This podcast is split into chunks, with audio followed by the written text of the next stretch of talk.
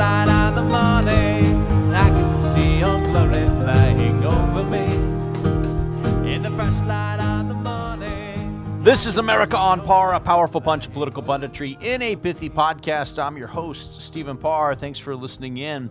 You know, I've been doing a, a lot of research on our two party system for another project I'm working on, and that has led me to an interesting question How do political parties fail?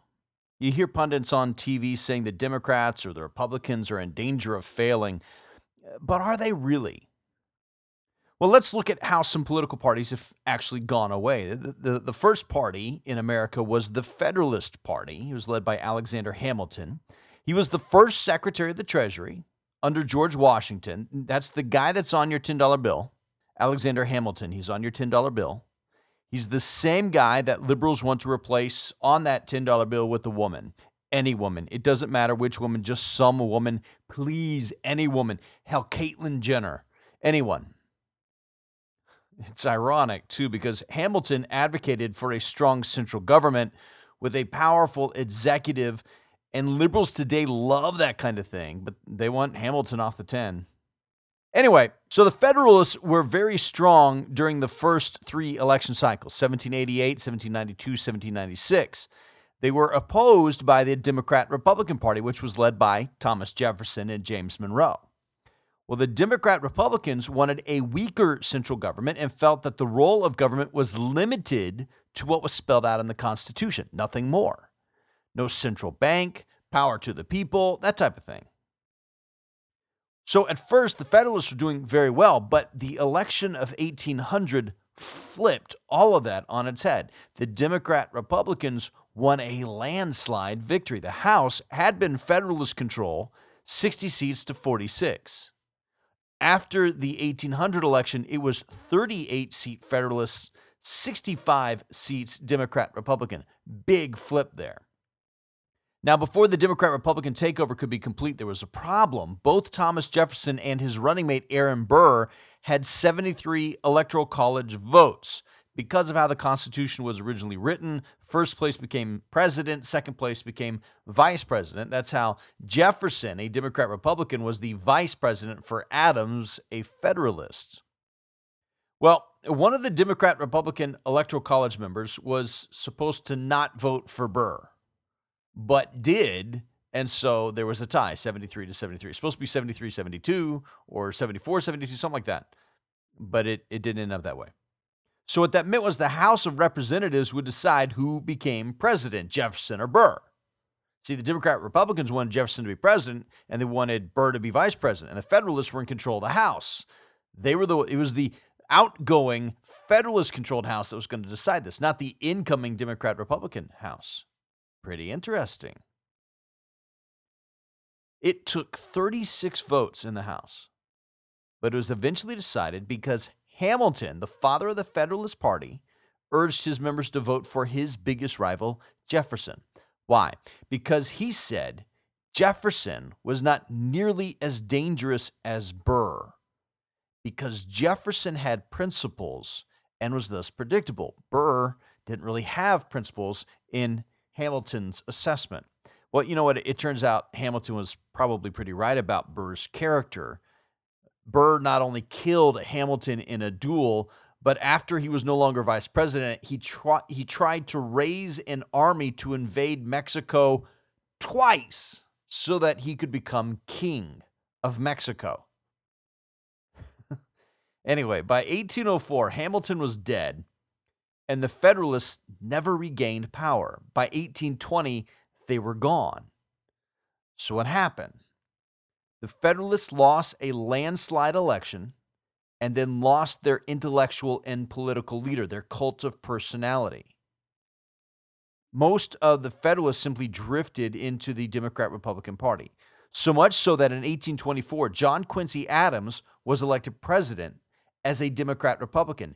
He was the son of the only Federalist president, John Adams. Washington wasn't a member of either party. He tried to stay neutral. So Quincy, John Quincy Adams, the son of a Federalist, was a Democrat Republican elected president. By the way, it was that 1824, the John Quincy Adams election, that brought about the downfall of the Democrat Republicans, the second party in the United States. What happened was the popular general Andrew Jackson, also a Democrat Republican at the time, won the popular vote. But he didn't have enough electoral votes to win outright. So a deal was made in the House that gave the presidency to Adams, enraging Jackson. So Jackson set out to form his own party, the Democrat Party, the same Democrat Party we have today. Jackson beat Adams four years later, and that was pretty much the end of the Democrat Republicans. They had a split followed by a defeat, and it was over.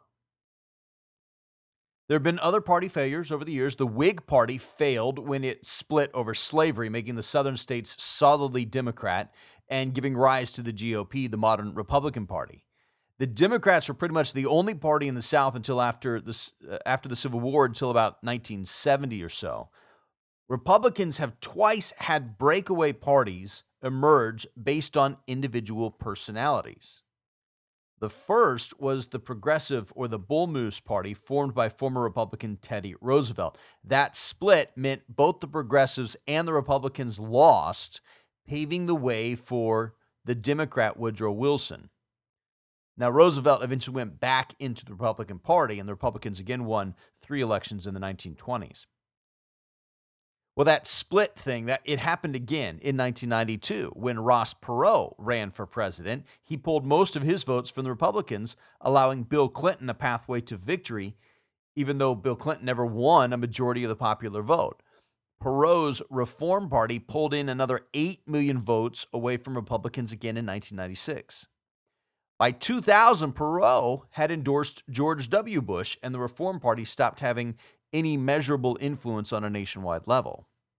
Again, his cult of personality. So, what have we learned by this look back? Well, one, parties must be based on principles, not on individuals, or they run the risk of dying when the cult of personality dies. Two, when a party splits, especially when a strong individual personality causes that split, the opposition party wins every time.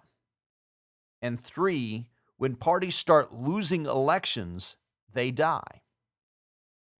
The risk to the Democrat Party right now is that they are losing elections, not presidential ones yet, but over the past six years, they have been bleeding local, state, and federal elections nationwide. In terms of the numbers of senators and House members, governors, state legislatures, the Democrat Party hasn't been this bad off since before the Great Depression. And even if you look back at when they weren't winning national elections after the Civil War, they were still winning in the South. That kept the party alive. Losing at the lower levels of government has robbed the Democrats of known leaders who can win on the national level down the road. That's why they only have two candidates in the race for president today, and nobody knows who one of them was even a year ago. The risk for the Republicans is once again a split based upon a cult of personality Trump. Trump is dominating the nomination process so far, and nothing he does or says hurts his numbers. He's Teflon, he's bulletproof. Things that would have doomed previous candidates, like three marriages, or insulting war heroes, or advocating for abortion, they just bounce off of Trump because his celebrity and success in business make him invulnerable this cycle. But there's a twofold risk to the party here. If the party supports Trump, they will have to abandon some Republican principles like small government, freedoms of the press, right to life. I can't figure out what Trump's guiding principles actually are, other than Trump is great and he'll do great things. As Hamilton noted, someone with strong principles is less dangerous than someone without principles. Favoring personality instead of principles is one way to kill a party. But if Republicans don't support him, Trump will run on his own, splitting the party in half and guaranteeing Hillary Clinton a victory. So, frankly, both parties are in trouble right now. Trump has the Republicans in check, maybe checkmate. The Democrats aren't winning, and Hillary doesn't have the personality to create large coattails down to local elections.